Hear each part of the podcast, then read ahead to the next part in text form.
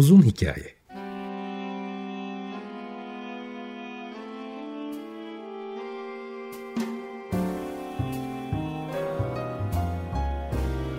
Sinir bilim, psikoloji, felsefe ve müzik.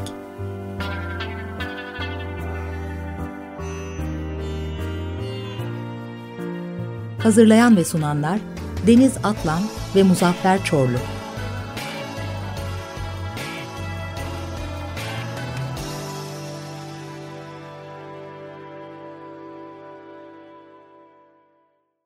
95.0 Açık Radyo'dan, Açık Radyo.com.tr ve onun uzun hikayesinden selamlar, merhabalar. Bir süredir yapay zeka ve yapay zekanın etrafında dönen konuları konuşmaya çalışıyoruz. Geçtiğimiz haftalarda hem yası konuştuk, bugün sporu konuşacağız. Daha sonra işin IT kısmına bakacağız, psikiyatrisine bakacağız. Yani e, yapay zeka ile ilişkili olabilen şu anda neler varsa o konularla iştigal eden kişilerle birlikte konuşuyoruz. Bugün konuğum Mert Derman. Kendisi e, hem podcast yapıyor Ayarı Kaçanlar ismiyle e, hem de e, zaten dayanıklılık sporları deyince kendisi de bizatihi e, birebir içinden. Ben de kendisinin o açıdan hayranıyım. Kopenhag'a kadar gidip seyretmişliğim vardır Ironman olduğu zaman. Birkaç tane daha Ironman yaptı. Triatlonlar e, Yunanistan'daki neydi o e, özel? Ultramaratonlar, Spartatlonlar. Ultramaratonlar, Spartatlonları da televizyondan canlı seyrettim. Heyecanlı heyecanlandık falan. Herhalde bitiremeyecek dedik ama e, gelişimi de görmüş olduk. Şimdi Mert hoş geldin öncelikle. Hoş bulduk. Sen de daha önceden biz program yaptık. Onlar hem Spotify'da var. Hem Ayarı Kaçanlara ben gelmiştim. Hem de e, evet, benim evet. YouTube kanalımda da e, konuştuk. Can'la beraber üçlü. E, hoş sohbetler oldu. Onların da hani neyle ilgili olduğunu, sporla ilgili olduğunu, nelere değindiğimizi e, merak ediyorsanız bakabilirsiniz. Ama bugün birazcık e, bu e, yapay zeka konularına gireceğiz. Ama sen seni çağırmamın sebebi şu. E, programdan önce de konuşurken zaten hani acaba bu konularda kim uzman, kim uzman değil. Konular yeni olduğu için özellikle iki ayaklı olduğunda mesela yapay zeka ve spor, yapay zeka ve psikoloji dendiğinde iki ayaklı olduğunda uzman sayısı sıfıra yaklaşıyor. Dolayısıyla da çok ilgilenen kişilerle e, yapıyorum bu programı. Sen de niye dedim yani e, dayanıklılık sporlarını zaten yapıyorsun ama bir o kadar da artık bir gazeteci gibi hatta belki gazeteci de fazladır. E, bu sporlarla ilgili çok detaylı güzel aktarımlarda bulunuyorsun kendi Twitter hesabından vesaire. Dolayısıyla sen şimdi ne olup bittiğini iyi bilen birisin seni tanıdığım kadarıyla. Şöyle başlayalım. Ben e, Imagination Insider diye bir web sitesinde e, bu sporun geleceği yapay zeka ile nasıl değişecek, neler olacak gibi e, bir makale vardı. Önümde de şu anda açık. Senle şöyle başlayalım. Aslında yapay zeka ve spor deyince e, NBA'de yıllarca kullanılan bir takım programlar, algoritmalar var ki onu Kaan'la beraber de e, Kaan Kural'la beraber ayrıntılarıyla konuşmuştuk. O da var yayınlarda. Senle şöyle başlayalım. Hali hazırda e, yapay zeka kullanımı hakikaten artık e, işin amatörlerine kadar e, inmiş boyutlarda mı yoksa hala belli bir profesyonel grubu ilgilendiren bir durum mudur yapay zeka uygulamaları sporda? Özellikle de tabii dayanıklılık sporları. Hı hı. Aslında güzel söyledin. Herkese kadar inmiş durumda. Ama tabii bunun miktarı veya işte derinliği, hassasiyetini konuşacak olursan o tabii farklı bir dağılım gösteriyor. Yani uzun yıllardır insanlar veri analizini, e, makine öğrenmesini, derin öğrenmeyi vesaire artık profesyonel sporlarda kullanıyorlar. Ama bu senin de dediğin gibi artık böyle bizim kullanacağımız application'lara, e, uygulamalara kadar düştü. Hatta neredeyse para ödemeden kullanabileceğin işte koşu için, triatlon için uygulamalar var. Aslında şunu da şunu da söylemek lazım. Günümüzde artificial intelligence ya da yapay zeka biraz da böyle bir buzzword oldu ya. Herkes mutlaka şirketinde veya uygulamasında bir artificial intelligence lafı geçirmeye çalışıyor.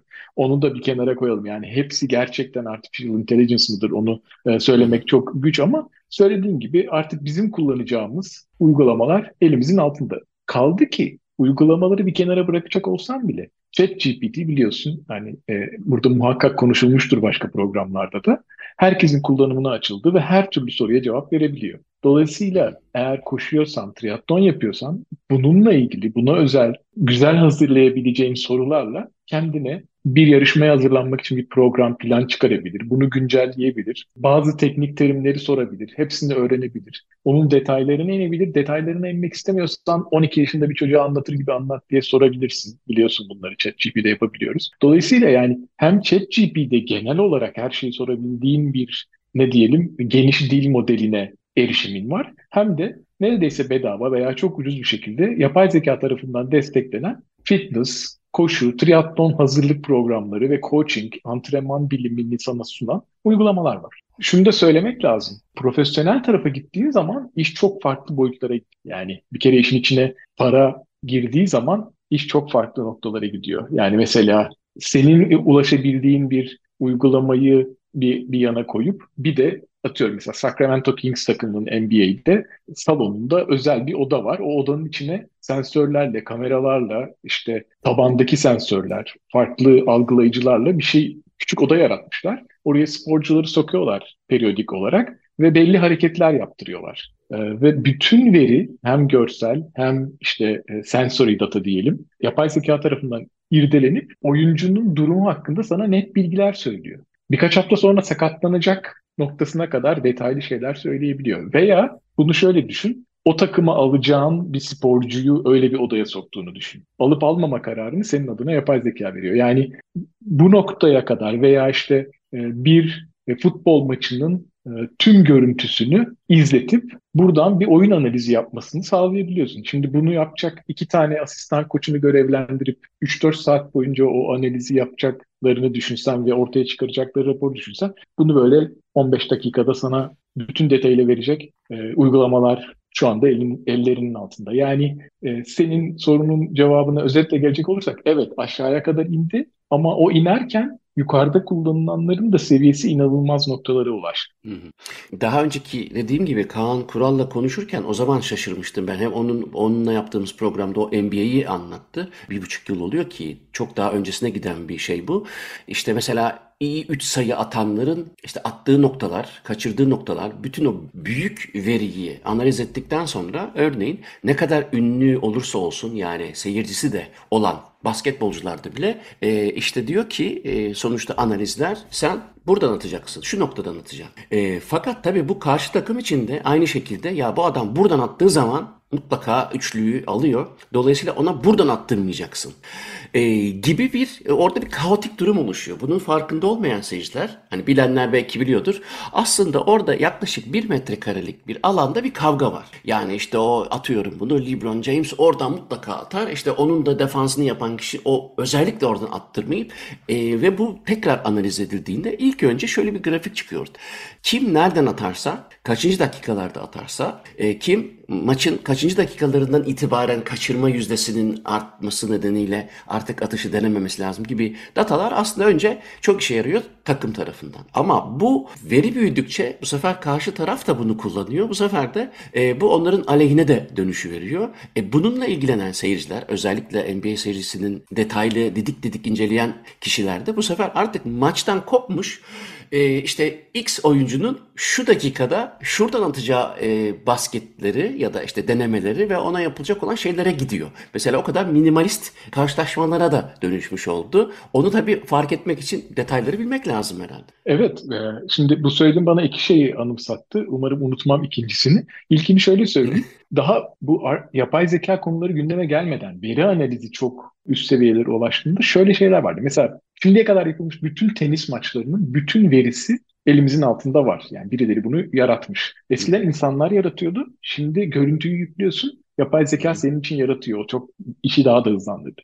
Ee, şimdi bütün tenis maçlarının bütün verisi elimizde olduğu için yani sahasından tut işte rüzgarına, işte oyuncunun bütün bütün istatistiklerine vesaire.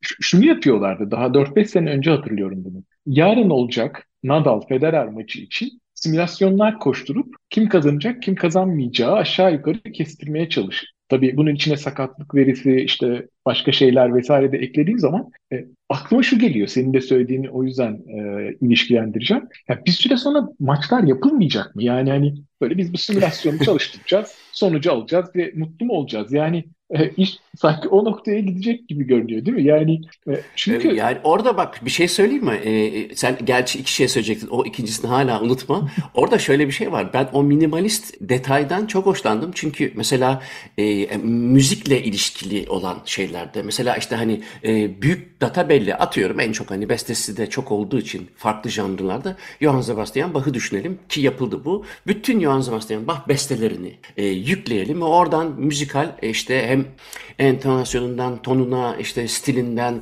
enstrüman kullanımına bir şeyi çıkarttıktan sonra diyelim ki bana işte atıyorum fa majör Fransız suite'i tadında sanki Bach yapmış gibi bah, bahize et bunu diyorsun mesela. Ee, orada şimdi Bach'ı belki iyi tanımayanlar aa, biraz bilenler diyebilir ki evet ya bayağı benzemiş. Uzmanlar diyebilir ki belki beğenmez ya da belki başka bir şey. Fakat e, şimdi ben kendim de o Fransız suite'ini e, çaldığım için e, şeye gidiyorum. Deminki o hani bir metrekaredeki basketbolcu ne yapacaktı diyen NBA hastası gibi e, bakayım burada nereye gidecek? Yani nerede çözecek bunu? E, standart Bach gibi mi çözecek? Çünkü bakın yani aşağı yukarı bir fikri var ama bazen sürpriz de yapıyor. Onu da hesaba katmış mı acaba diye bakıyorsun. Onu hesaba katamamış. Ya da işte bak şurada kesin oboayı kullanır şimdi bu. Soprano ile oboayı çiftleştirir. Acayip bir e, sound elde eder diyorsun. E, onu yapmayabiliyor mesela. O zaman da böyle hayal kırıklığı. Ama onun içinde çok ilgileniyor ya da profesyonel olmak ya da o düzeyde biliyor olmak lazım. Dolayısıyla o tenis maçları bence bitmez. Bu sefer onlar sürpriz yapacaktır gibi geliyor bana. Hı, Müzikte o yüzden örnek verdim. Müzikte ben dinlediğim zaman e, yemezler bunu artık bunu ya senin bu yaptığını yapay zekayla da yapıyorlar deyip çıkabilirsin işin içinden ama basketbolda, evet, evet. teniste bu sefer o Federer yarın öyle bir algoritmayla çıkar ki kendi kognitif algoritmasıyla herkes yani şaşırabilir bilmiyorum. Aslında biraz onlara karşı da savaş olacak sanki. Evet evet. Diğer aklıma gelen şey de şuydu. Aslında biz yapay zekayı biraz böyle insan sezgisini devre dışı bırakmak için yapıyoruz ya. Çünkü hataya açık, e, yanlış düşünebilir, işte duygularından etkilenebilir filan diye. Yani her alanda konuşuyorum. Sadece spor değil ama bunu spor için düşünelim insanın sezgilerinden arındıralım, tamamen matematiksel bir şekilde bakalım olan bitene ve doğruya ulaşalım diye bakıyoruz ama aslında orada şeyi kaybediyoruz işte. O hani tamam çok güzel bir şey çıkabilir ortaya ama o zaman da o hani sezgiselliğin yarattığı güzelliği ortadan kaldırmış oluyoruz. Yani az önce dedim ya böyle yani e, bir de böyle Unreal Engine gibi böyle süper insan figürleri yaratabilir hale geldik şimdi. O simülasyonu hazırla, o simülasyonu da oynat o visual efektlerle kimse yokken ortada. Avatarlarla gerçek, kullanıldı. Evet gerçek maç gibi seyret ama hani o sezgisellik ortadan kalkıyor. Buna şey de ekleyebilirsin. Ee, şimdi yapay zekanın sporda kullanım alanları derken hep böyle destek düşünüyoruz ama bir de hakemlik ve jürilik tarafında çok kullanılması düşünülüyor diyorsun. Yani işte futbolda bu çok tartışıldı offside'i otomatik belirlesin vesaire gibi.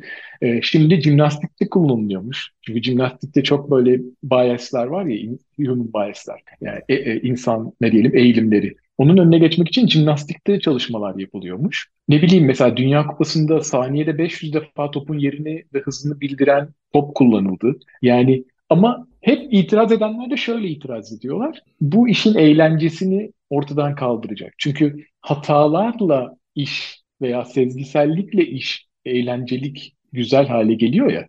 Yani mesela NBA de bu konuda bir çalışma yapmış. İşte 28 bin oyunu incelemişler. Oyun dediğim hani bir parçası maçın. Ee, bunun içinde 2400 tane hakem hatası bulmuşlar. Ee, bunu şey için yapıyorlar yani işte hake, hakemi yapay zekaya devretme çalışmalarını hız verelim gibi bir düşünceyle. %8, %9 gibi bir oran ediyor bu. Ee, ve bunun da %1,5 kadarı şeymiş oyunun son 30 saniyesinde verilen kararlar. Hmm. Şimdi e, şöyle da güzel düşün. tarafı işte. Yani bence evet yani yani bilmiyorum tabii de. E, ya ben e, şey için bu konuyu açtım. Hep yapay zekayı e, şey açısından, destek açısından düşünüyoruz ama bir de böyle hakemlik tarafı var veya işte yetenekli sporcu seçme, takım kurma, sahada kim oynayacak, kim oynamayacak. Ya mesela sana şöyle söyleyeyim. Formula 1'de her hafta sonu yani her yarışta e, arabadan alınan toplam veri 1 terabayt, 2 terabayt boyutlara ulaşmış e, sensör bilgisi.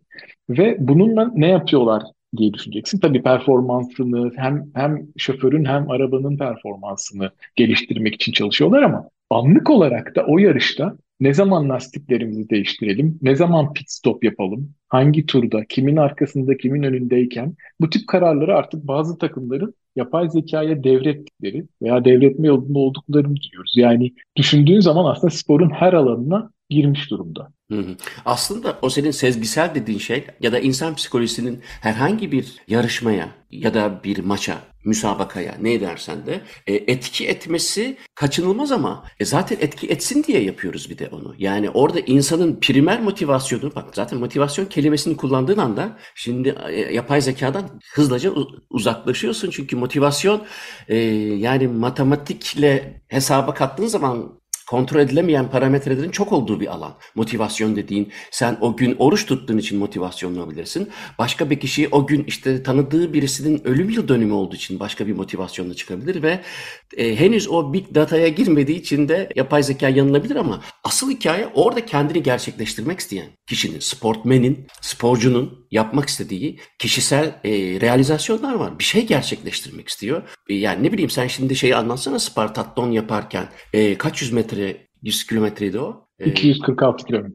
246 kilometre. Tamam bunun matematik datalarındayım. Her yerine sensör yerleştirdik. Yollar mı onlar büyük. Ama senin oradaki şimdi e, sen 5 yıl önceki Mert değilsin. 10 yıl önceki Mert de değilsin. 15, hep her 3 yılda bir çeşitli şekillerde update edildiğin ortada hem psikolojin hem kognitif yapın hem de işte yaşla beraber hem aldığın tecrübe hem de eskimen. E şimdi bunları hesap edebilir misin? Hesap et. Fakat şeyi nasıl yapacaksın? Bir motivasyon e, meselesini sporcuda e, o tenis maçı maçında mesela hani e, şimdi Federer'in sevinmesine bak, Nadal'ın sevinmesine bak, Djokovic'in sevinmesine bak. Kim bilir hangi travmalardan kurtuluyorlar o anda. Yani onlar da zaten onları belki tenis oynatan gerçeklikler. Dolayısıyla e, işin şeyini motivasyonunu herhalde ayıklaması zor olacak gibi geliyor. Bilmiyorum sen bir sporcu olarak nasıl bakarsın? Ya evet doğru. Bu da aklıma yapay zekadan bağımsız bir anekdotu getirdi. Geçenlerde burada insanlarla atların yarıştığı bir yarış var e, Galler'de. O, o yarışı işte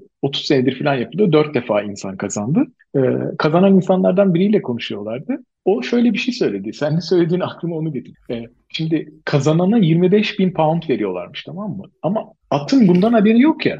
E, yani at motive olamıyor yani o 25 bin poundla ama bir insan olabiliyor. Yani e, aklıma sen motivasyondan konuşunca onu getirdi. Yani bir süre sonra e, beden kazanmış yapay zekalarla e, yarışır mıyız, müsabakalar yapar mıyız bilmiyorum ama o, o duyguyu, o sezgiyi, o motivasyonu nasıl enjekte ederiz onu bilemiyorum. Yani işin ilginç taraflarından birisi o. Konuyu derinleştireceğiz ama önce bir istersen ben iki tane müzik seçtim bugünkü program için. Birincisi Dream Theater, Answering the Call. Ee, sonra da enteresan bir Beethoven cover dinleyeceğiz. Yapay zeka ile ilişkisi yok ama ben çok beğendim. Yeni duydum ve çok beğendim. Ama önce Dream Theater, Answering the Call dinleyelim sonra devam edeceğiz. Evet, Dream Theater Answering the Call dinledik. Ee, şöyle başladık, güzel oldu bence. Yapay zeka ve spor özellikle işin içine para girdiği zaman evet en basit kullanıcısını da etkiliyor ama bu sefer tepelerde yani şimdi biraz önce andığım web sitesinde 20 milyar e, dolarlık bir sadece profesyonel spor yayıncılığından bahsediyor. Öyle bir bütçeden bahsediyor. Ne kadar doğru bilemem ama e tabii bir de bunun şey tarafı var. Yani bir spor olayını aktarma. Mesela ben senin işte o e, son Spartathlon televizyonda seyrederken e, tabii daha muhtemelen zaten düşük bütçeli bir e, yayındı bu. E, belli oluyordu düşük bütçeli olduğu. Çünkü bütçenin artması için çok kişinin seyretmesi lazım. Bu sefer de daha çok kişiyi hazır almışken daha da çok kişiyi nasıl dahil ederiz diye artık tekrarlardaki açılar işte birdenbire hani o 3D şeyler bir şeyler giriyor. Yani e, artık futbolda golün tekrarı daha güzel olmaya başladı. Yani gol gol kaçırdığın ya da basketbolda ya da teniste öyle güzel tekrarlar var ki bu uygulamalarla. Yani bir de işin bu tarafı var. Yani bir sporu nasıl aktaracağız? Şimdi sen şey seyrettin bilmiyorum son e, bu e, Tour de France e, fla, e, bir de Flaman turu var burada ünlü. Hı hı. E, giderek e, o kadar çok yani televizyona bakmıyoruz sanki bir yandan işte kim nerede kimin pace'i nasıl kim aslında bir yandan yanda e, bilgiler e, geliyor bir yandan e, yani yorumcu da bir şeyler söylüyor ama televizyona bakıldığında e, ya o kadar güzel artık aktarıyorlar ki bu sanki daha çok kişinin yani yapay zeka daha çok kişinin spora müdahil olacakmış gibi bir hissim var. Doğru mudur yoksa da yani evet, abartıyor evet. muyum? Evet evet yani bu bu yapay zekanın kullanım alanlarından önemli bir tanesi. Yani fan integration diyorlar. Takipçi ve fanatik dahil etme konusu. Ee, yani anlık olarak ekranda olup biten görüntüyü augment etme yani destekleme e, e, görüyorsundur NBA maçlarındaki adam tabii, üçlüyü atar atmaz kaç feet uzaklıkta olduğunu gösteriyor. Hatta bunun yakında şöyle şeyler olacak yani atarken yüzde kaç atacağını falan göreceğiz. Evet. Hatta ilerleyişi sırasında o yüzdenin değişimini göreceğiz vesaire. Ee, işte basket olunca şu olacak, faal olunca bunu göreceğiz vesaire. Dediğin çok doğru. Yani izleyiciyi televizyonun başında bambaşka verilerle beslemeye başlıyoruz. Ama burada şu geliyor akla. Mesela bisiklet yarışında bisikletçilerin üzerinde, üzerlerinde sensörler var ve bu, biz bu sensörlerden gelen verileri görebiliyoruz. Yani bu güzel. İnsanlar şunu da istiyorlar. Antrenman sırasında da bu sensörler kaydolsun ve ben bunları görebileyim istiyor. Ama şimdi bunu yapmak istemeyebilirsin hem takım olarak hem sporcu olarak. Bir yandan da bu sensörler mevzusuna gittiğimiz zaman fanatiği dahil etme konusuna düşünüyoruz. Sensörleri kattık olayın içine. Ama bu noktada e, sensör kullanımı, kişinin üstünde sensör kullanımı takımlar tarafından da arzulanmaya başlıyor. Yani benim oyuncum antrenman sırasında ne yapıyor? Maç sırasında, müsabaka sırasında ne yapıyor?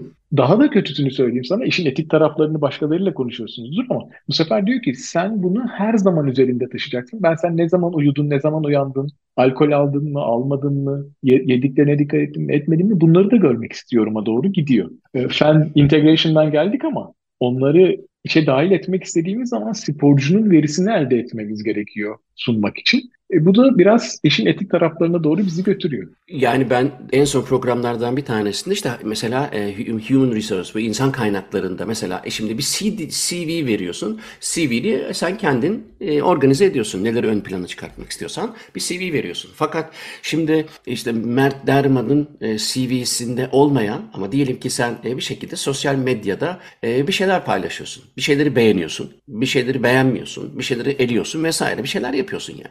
Bu da tam büyüdüğü e, miktarda senin tamam CV'si güzel bir de dur bakalım bunun sosyal medya e, performansı nasıl? Şimdi burada çok ciddi bir ahlaki sorun var. O seni ben ben sana bu verdiğim CV kadarım. Yani sen bunun daha fazlasını araştıramazsın. Ya da en fazla gene benimle yüz yüze hani mülakata çağırırsın ve bir takım sorular sorarak işte insan kaynakları uzmanları, psikologlar neyse oradaki elemanlar der ki ha, bu adam iyi CV'si ama bundan uzun vadede çalışması zor olabilir çünkü inatçı birisine benziyor. Ya da böyle hemen pes edebilecek bir tipe benziyor ya da tam tersi. Bunları sana bakarak seninle yaptığı mülakatta e, çıkarması bu bilgileri bir şeydir. Ama bu bilgileri e, senin aslında o gün geyiğine ya da ne bileyim esmiş kafandan bir sosyal medyada bir şey yazmışsın. Orada böyle bir aptal saptal sohbet etmişsin. Fakat bunu kullanabilir olması da e, başka bir şey ve buna sen izin veriyor musun bakalım? İşte e, yani sporcunun da sporunu yaptığı zaman dışında e, Evet, onu diyorum. Sen, sensör şey. bilgisini paylaşmak zorunda mı değil mi? Yani bak sen bu, bu, bu tür programları yaptıkça bir sürü e, etik ve düşünsel sorunla karşılaşacaksın. Bunlardan bir tanesi. Çünkü yapay zeka dediğin zaman aslında dönüp dolaşıp veri işlemeye bakıyor. Bu, bunu böyle söylediğin zaman da ortaya veri olması gerekiyor. Şimdi az önce kişisel hani bizim gibi amatörlerin bile kullanacağı uygulamalar dedi ki bunları kullanabilmen için her türlü verimi yüklemen gerekiyor. Ve işin ilginci e, yapay zeka çok süper bir yapay zeka olmadığı için de hata yapmaya çok açık. Yani verin doğru değilse veya eksikse yanlış şeylere ulaşabilirsin. Dolayısıyla çok fazla sayıda çok doğru veriyi adama vermen gerekiyor. Yani e, yapay zekaya vermen gerekiyor. Dolayısıyla çok fazla veri biriktirmen gerekiyor. Ve bunu da bir yerlerde, internette, orada burada ulaştırıyor olman gerekiyor. Ben mesela işte e, bir spor saati kullanıyorum. Onun bir uygulaması var. Uygulamaya bakıyorum o kadar çok veri tutuyor ki. Yani bir koşuyorum, geliyorum 250 tane e, matematiksel şey sunuyor karşıma. Yani kullanıyor muyum, kullanmıyor muyum, ne kadarını kullanıyorum bilmiyorum ama bu kadar veriyi tutuyor. Düşünsene e, biz bunların hepsini biriktiriyoruz ve o bir yerlerdeki yapay zekaları besle, besliyoruz devam. Bunun içinde GPS verisi var, nabız verisi var. Biliyorsun nabız çok e, şey bir veri, hassas bir veri. Yani biliyorsun bu yani biz ama etik kısmına girmeyelim istersen. Biz işin spor tarafında kalalım. Hı. Yok yok ama aşağı yukarı belli yani e, hangi konu ne olursa olsun spor da olabilir, psikoloji olabilir, iş olabilir e, fark etmez mutlaka e, nereye kadar o veri kullanılabilir, hangi dataya kadar kullanılabilir konusu ahlakın, hukukun hatta e, konusu olacak. Ama evet onu ben zaten bu konuda bir e, hukukçuyla konuşup bakacağım. Ben de bilmiyorum. Ama hani hukukla değil de kişisel hani hani moral açıdan, ahlaki açıdan baktığın zaman e, o kişiye kalmış. Mesela işte Yasın geçen hafta Yasın yapay zekasını konuştuk he, Şengül Hablemitoğlu'yla. Orada mesela işte Allah gecinden versin. Sen ölmüşsün. Ben de e, senin bütün verilerinin olduğu şeyi ele geçirmişim ya da sen onu paylaşmışsın diyelim.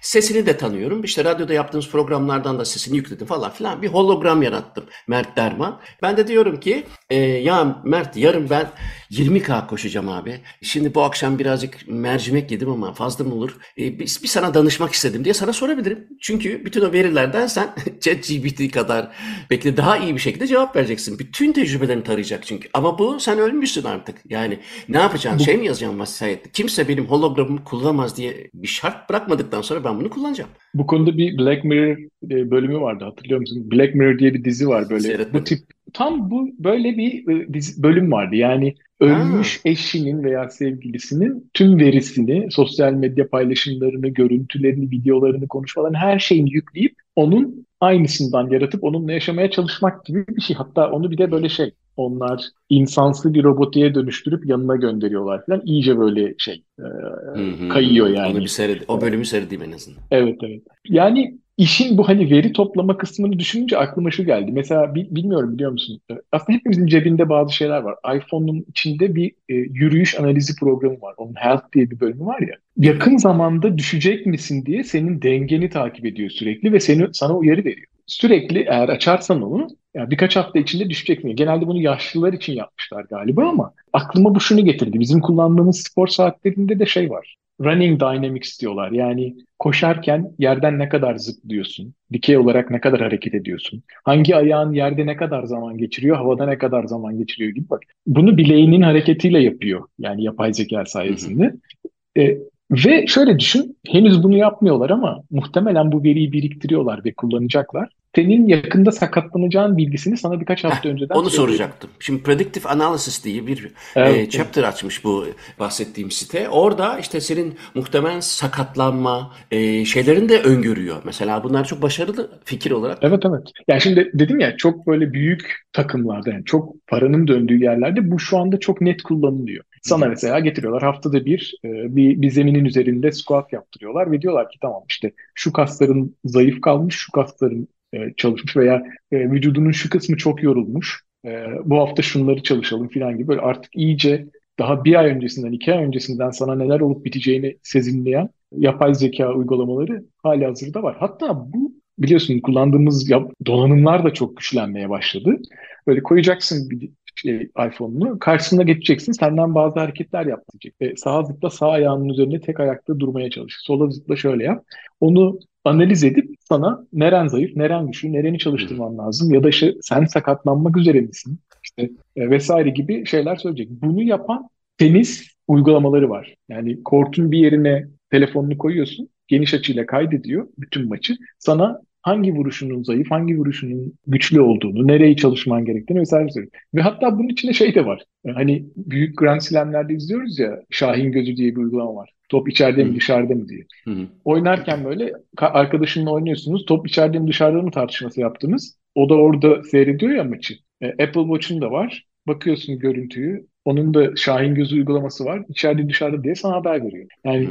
artık iPhone application'ı korta asıp Grand Slam'lerde kullanılan Şahin Gözü'nü kullanabiliyorsun. Ve maç sonrasında da sana şöyle şeyler söylüyor işte forentlerinde şöyle bir eksiklik var. İşte çalışmalı mısın yoksa omzunda mı bir sakatlık var, dirseğinde mi bir şey var gibi böyle artık hani senin benim kullanacağımız noktaya ulaşmış durumda. Biraz daha paran varsa ve golf oynuyorsan golf sopalarına entegre edilmiş bazı akselerometreler vesaireler var. Bir de kendi vücuduna taktığın küçük bir parça var. Bir de cep telefonun var. Golf oynuyorsun. Golf oynadığın golfün sonunda sana hangi vuruşlarda daha iyisin, hangi mesafelerde başarabilirsin. Ee, bunu böyle harita üzerinden e, bütün oyununu sana açan inanılmaz şeyleri sana sunan, verileri sana sunan e, şeyler var. Hı. Yapay zeka uygulamaları var. Harika. Şimdi zaten e, hani heyecan verici tarafı şimdi sen bunu dedikten sonra ben şimdi burada 3 kuruşluk tenis oynayacaksam ben o telefonu oraya koyarım.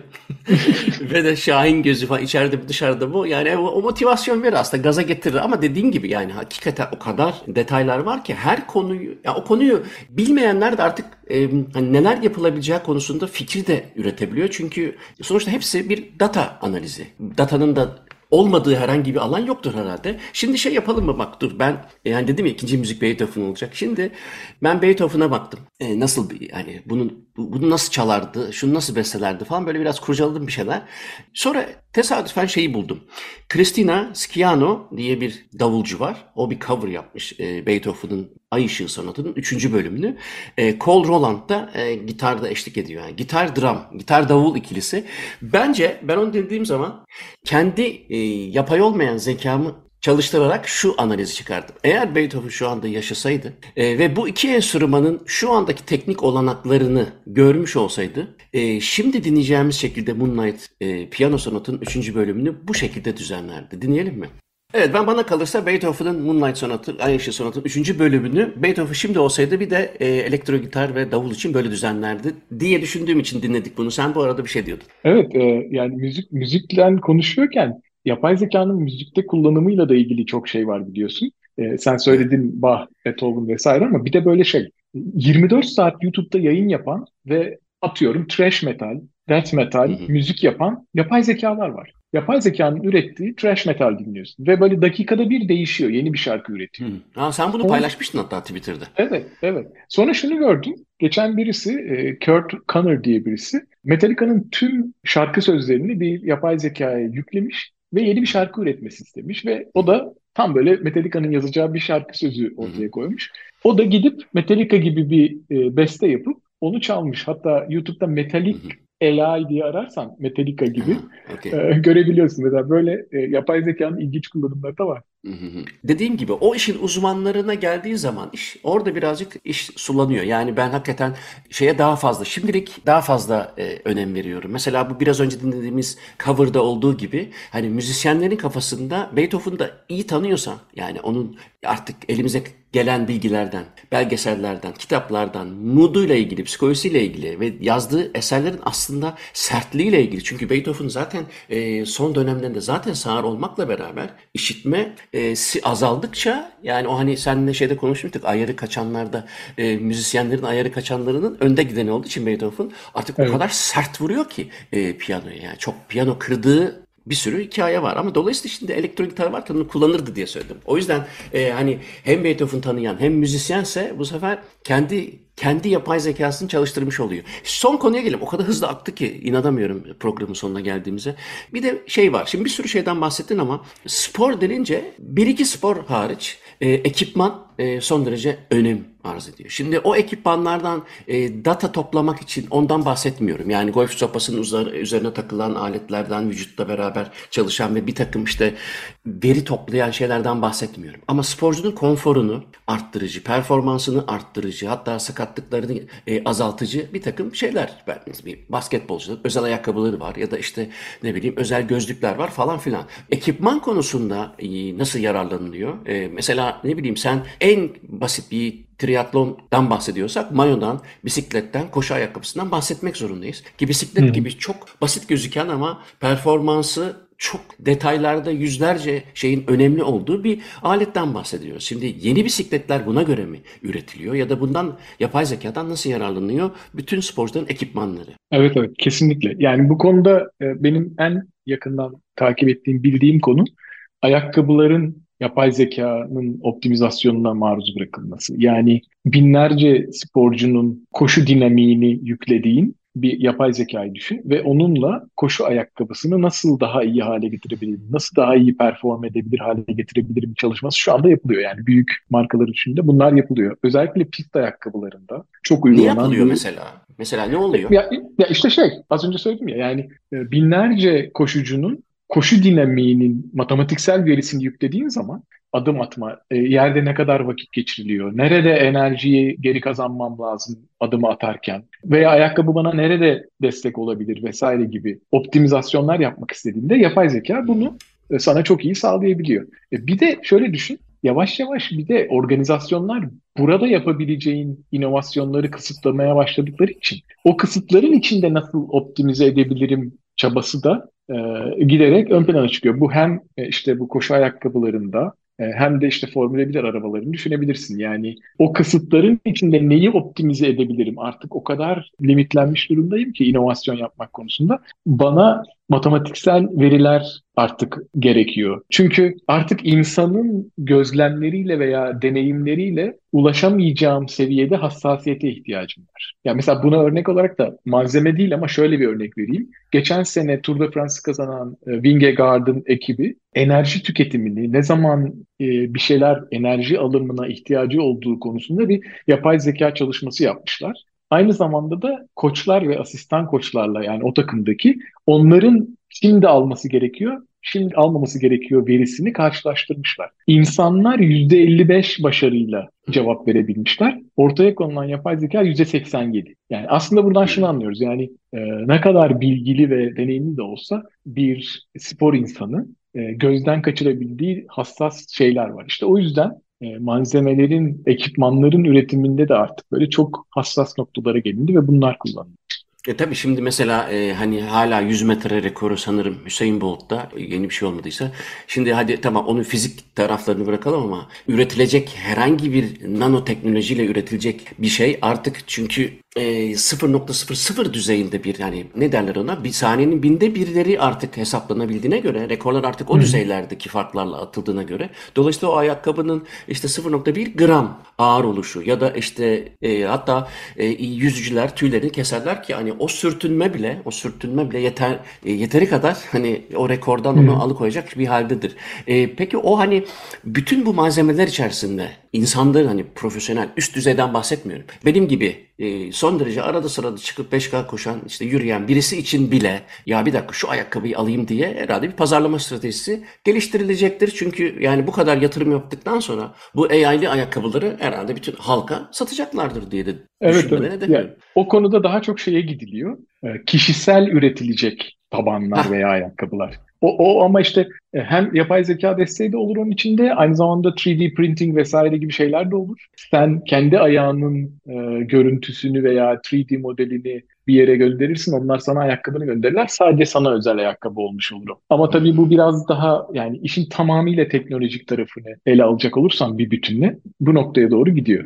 Şimdi hani bu AI nerede kullanılıyor diye e, sporda baktığım zaman o kadar böyle bu bu konuştuklarımızın hepsi var fakat öyle yok artık dediğim noktalar var ki onları sana sorayım. Mesela player interaction, sporcular arasındaki interaksiyon. Bu sanıyorum şu anda yasak. Yani sonuçta hakem dışında mesela futbolda ya da basketbolda hakem dışında bir başkasıyla konuşma dışında e, ilişkiye giremezsin değil mi? Yanlış yanlış bilmiyorsam yasak. Ya bazı bazı sporlarda var. Mesela NFL'de filan kaskında telsiz var. Ha. Koçla konuşabiliyor vesaire e, quarterback. Bazı özel şeyler ha. var veya işte bisiklette yine telsiz taşıyorlar. Hmm. Bazı şeyler söylenebiliyor. Yani hali hazırda var olan şeyler. Ama e, senin sorun neydi bu konuda? Olmayan sporları düşünürsek? Ya, ya, şunu demek istiyorum. Yani mesela bir e, sonuçta mesela handball, futbol gibi işte ne bileyim 6, 8, 10, 11 kişilerle oynanan şeylerde sonuçta arkadaşınla konuşabilirsin. Ya şunu yap, bunu yap, şöyle yapalım, böyle yapalım diye. Fakat ne kadar tecrübeli olursan ol, e, diyelim ki topu sağdan atacaksın atıyorum konu futbol olsun. Atmak istediğin kişiye daha önceden sinyal göndermen söz konusu olabilir. Hmm. E şimdi bu mesela e, hakikaten kelimenin tam anlamıyla game changer bir şey. Çünkü evet. bu sefer e, hani bir sürü parametre giriyor. Bir diğer bu olur mu bilmiyorum ama hani bu çünkü serbest bırakılması gereken bir şey. Yani işte ilgili federasyon diyecek ki tamam bundan sonra yapabilirsiniz diyecek. Yoksa şimdi de yapılabilir bir şey bu. Sonuçta bir mikrofona bir bir şeye bakar. Fakat hı hı.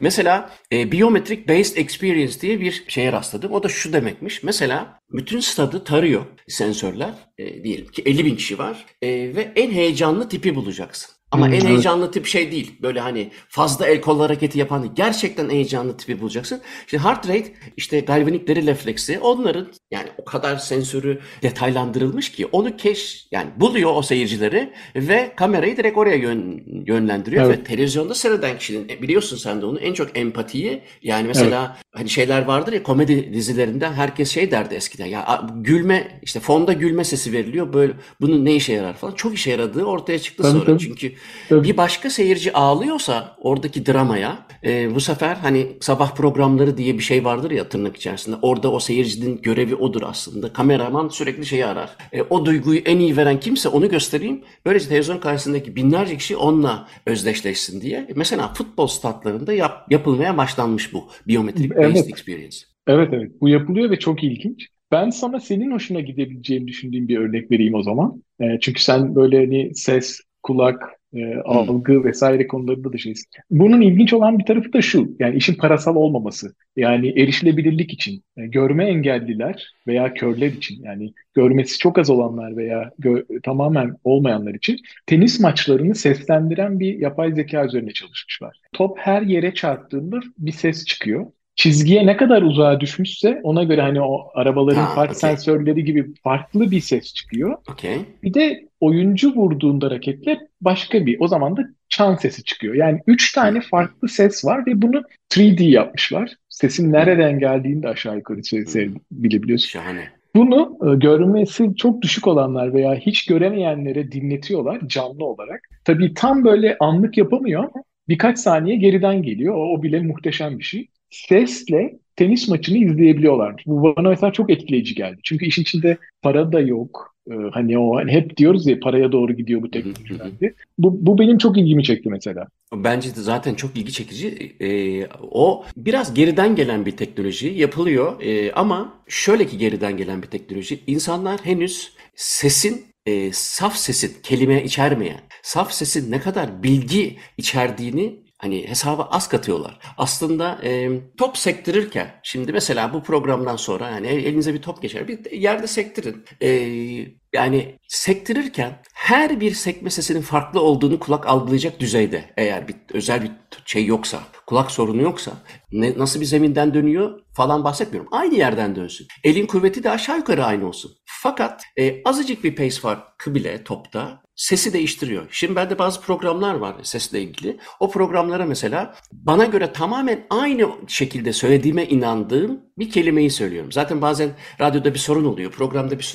sorun oluyor. Oraya o cümleyi tekrar yapıştırmam gerekiyor. Hatta cümleyi yapıştırmam değil, arada bir kelime işte Mert biliyor musun bugün şu oldu derken bir kesinti olmuş, şu çıkmamış. Ve ben kaç kere deniyorum o şu lafını. Kaç kere söylüyorum ve oradan bakıyorum. Şimdi Audacity gibi programlarda orada renk analizleri yapabiliyorsun. Hiçbiri birbirine benzemiyor. Fakat hiçbiri birbirine benzemiyorsa bu çok özel bir bilgidir. Çünkü ne demektir bu? Bana göre hepsi aynıymış gibi gelen 10 farklı şu sesinin 10 tane farklı bilgi var demektir orada. Evet. Ben bunu nasıl kontrol edebilirim? Şimdi senin dediğin ya görme engeli varsa çok büyük olasılıkla eğitilmemiş kişilerde dahi duyma artıyor çok net bir şekilde o tenis maçını aslında takip edebilirler. Aynı senin evet, aynen edebilir. Yani ben bilmiyorum ama aynen edebileceğine kesin yürekten inanıyorum. Çünkü e, hele bir de eğitimle görmeyen birisinin ya da gören fakat gözünü kapayarak eğitimli birisinin ses, ses konusunda zeminle ilişkili, e, malzemeyle ilişkili bilgiler bile verebildiğini biliyoruz yani. İnandırıcı güzel yani. Yine sesle ilgili başka bir yapay zeka çalışması tenis maçlarındaki seyirci seslerini yapay zekaya yükleyip e, şeyi analiz etmişler. Yani işte ATP sıralamasında kaçıncı sıradaki oyuncunun maçında nasıl bir ses çıkıyor veya işte servis kırılacağı zaman double fault olmak üzereyken seyirciden nasıl ses çıkıyor hmm. vesaire gibi. Yani sonuçta bir süre sonra bu yapay zekanın yetkinlikleri şunu yapıyorlar. Sahanın içinde olup biten sesi analiz edip sahanın dışındaki insanlara report edebilen bir şey hali, bir, bir şey oluşturmaya çalışıyor. Hmm. Yani sadece seyircinin ürettiği seslerden maçta neler olup bittiğini ortaya koymaya çalışan. Yani bu sesle ilgili iki tane ve sporla ilgili yapay zeka çalışması benim çok ilgimi çekti. Tabii bunlar biraz akademik tarafı işin ama. Farkında mısındır bilmiyorum. Sen bildiğim kadarıyla çok futbol seyretmiyorsun ama seyircinin sesini ne zaman açık ne zaman kapayacaklarını e, onu yıllardır yaparlar zaten. Hani e, çünkü hani bir coşku vermek açısından televizyon karşısında izleyen kişilere sıkılmamaları için falan ama şimdi şöyle de bir şey var. Futbolcunun e, futboldan örnek veriyorum çünkü futboldakini biliyorum. Koşarken seyircinin işte o koşma sırasındaki e, örneğin Ronaldo'nun akselerasyonu iyidir. O akselerasyon yaparken giderek hızlandığında seyircinin desibeli artıyorsa çok büyük ihtimalle bu golü ben yazarım dedirtiyordur Ronaldo'ya. Çünkü Tabii. orada bir korelasyon var yani e, ve buna göre de koşuyor. Ve bazen bunun analizleri yapılmış mıdır bilmiyorum ama ben birkaç kere fark ettim. O akselerasyon gelmiyorsa seste, desibel artışında böyle bir yükselme yoksa Ronaldo da vazgeçebiliyor mesela. yani bunları hesaplamışlardır ya da hesaplayacaklardır. Mert süremizin sonuna geldik maalesef. Seninle sohbet böyle çok inanılmaz hızlı geçiyor ama e, şey yapalım. E, bu konu yeni programın başında da dedik ya yani spor ve AI yapay zeka uzmanı var mıdır yok mudur? Biz bildiğimiz kadarıyla tartışalım dedik ama e, sanıyorum 1-2 yıla bu işin kompetanı olacaksındır. O zaman da e, bir cover yaparız yani, istersen. Be, beni en çok şaşırtan şu oldu yani. Nerede göremem diyordum yapay zeka kullanımını. Su kayağı için bir çalışma izledim. O beni artık şey dedi. Tamam her yere girmiş artık. Evet su kayağında işte o kayağa bir akselerometre takmışlar. İşte adamın üzerine bir şeyler takmışlar falan. Performansını nasıl arttırabiliriz? Nerede nasıl davranması gerekiyor? Hmm. İşte ne, ne kadar eğilecek vesaire. Bunu görünce dedim tamam. Çok detayını anlayamadım. Biraz Fransızca bir videoydu ama e, anladığım kadarı bana yetti. Yani bu noktalara geldiysek çünkü hep aklımıza en çok paranın döndüğü sporlar geliyor ya. Evet, ee, su kayağı tahmin ediyorum ki daha mütevazıdır. Mert çok teşekkür ederim katıldığın için. Ben teşekkür ederim. Ee, bugünkü programda bir süredir yapay zeka konuşuyoruz. Spor konusunda şöyle bir ele alalım dedik. Ee, hem sportman hem de bu konularda yazan e, Mert Derman podcastları da e, devam ediyorsun değil mi sen şeye? E, ayağa evet, kaçanlar evet. devam ediyor. Evet. E, onu da tavsiye ederim. Çok güzel programlar oluyor. Ben de zevkle dinliyorum. Bana ulaşmak için Muzaffer Corlu ya da Deniz Atlam Gmail'e yazabilirsiniz. Bu programın tekrarını Spotify'a koyacak Açık Radyo. Ben de YouTube kanalına görüntülü koyacağım. Haftaya görüşürüz. Hepinize günaydın.